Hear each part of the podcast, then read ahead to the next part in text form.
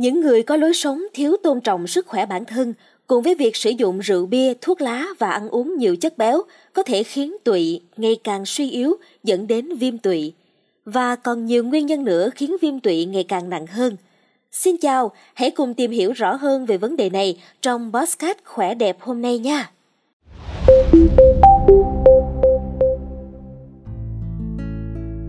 Các bạn đang nghe BossCat ở đây chắc hẳn biết đến viêm tụy là gì rồi.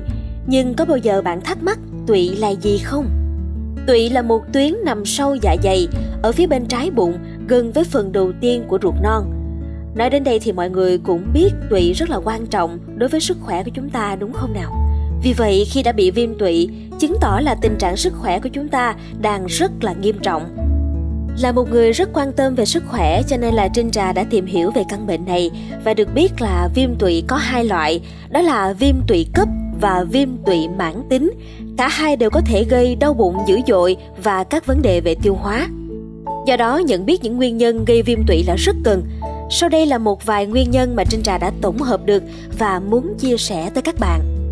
Thứ nhất là lạm dụng rượu bia. Uống nhiều rượu có thể làm tăng đáng kể khả năng mắc bệnh viêm tụy. 40% các trường hợp viêm tụy mãn tính và tới 1/3 các trường hợp viêm tụy cấp có nguyên nhân từ việc lạm dụng rượu bia. Và đối với người từng có tiền sử nghiện rượu hoặc gặp các vấn đề liên quan đến rượu thì nguy cơ bị viêm tụy càng cao. Những người trẻ tuổi thường xuyên có những buổi tụ tập bạn bè, tiêu thụ rượu từ 4 đến 5 ly mỗi ngày trong thời gian dài sẽ có nguy cơ tăng cao hơn người bình thường tới 4 lần. Trong trường hợp này, cách tốt nhất là nên ngừng uống rượu. Bỏ rượu sẽ làm giảm nguy cơ tái phát viêm tụy và khả năng mắc viêm tụy mãn tính. Thứ hai là nồng độ chất béo trong máu cao. Nồng độ chất béo trung tính trong máu cao là nguyên nhân của 10% các trường hợp viêm tụy cấp.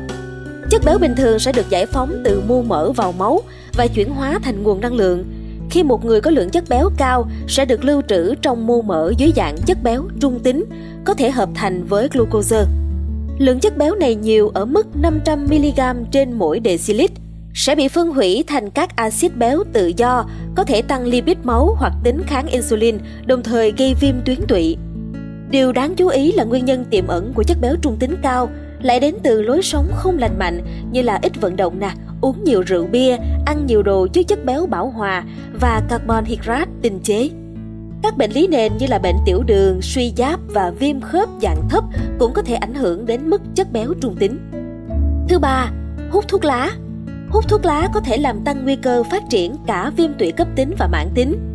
Trong thuốc lá chứa nhiều chất độc hại, chẳng hạn như là nicotine và hydroxamin ketone, có thể phá vỡ các tế bào tuyến tụy và dẫn đến viêm nhiễm.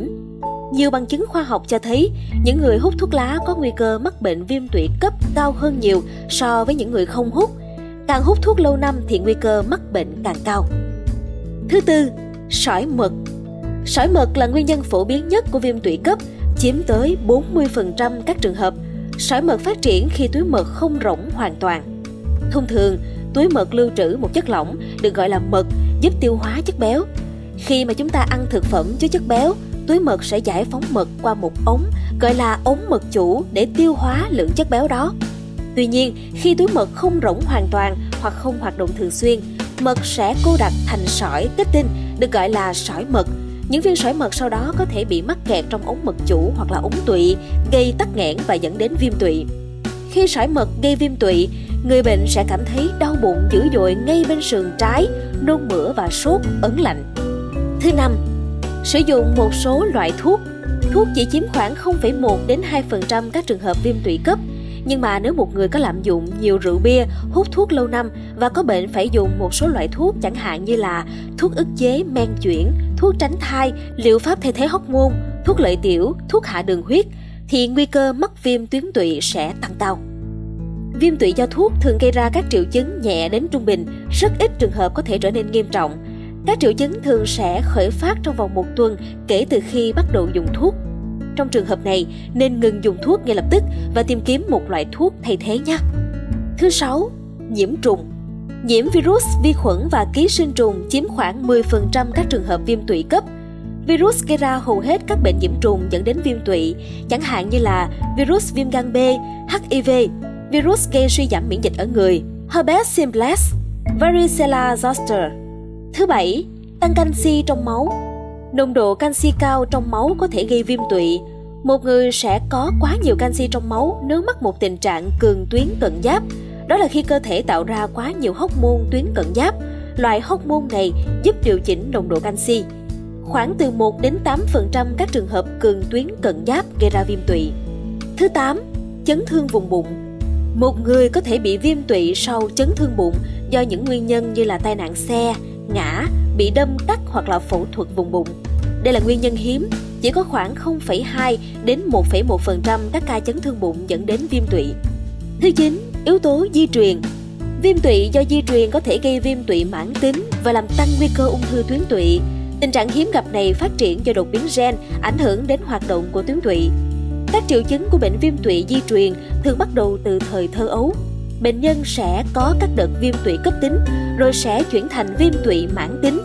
Xét nghiệm di truyền có thể giúp xác nhận họ có bị viêm tụy di truyền hay không. Ngoài ra, các tình trạng sức khỏe như là bị xơ nang, béo phì và ung thư tuyến tụy cũng có thể gây ra viêm tụy. Như vậy là các bạn đang nghe BossCat đã thu thập cho mình được những thông tin hữu ích về nguyên nhân gây ra căn bệnh viêm tụy rồi đúng không nào? Vì thế, để cơ thể có một sức khỏe tốt nhất, các bạn nên loại bỏ những thói quen xấu và chăm sóc bản thân nhiều hơn, không chỉ ở chế độ ăn uống mà còn tập trung rèn luyện thể chất nữa nha. Cảm ơn bạn đã lắng nghe số BossCat này.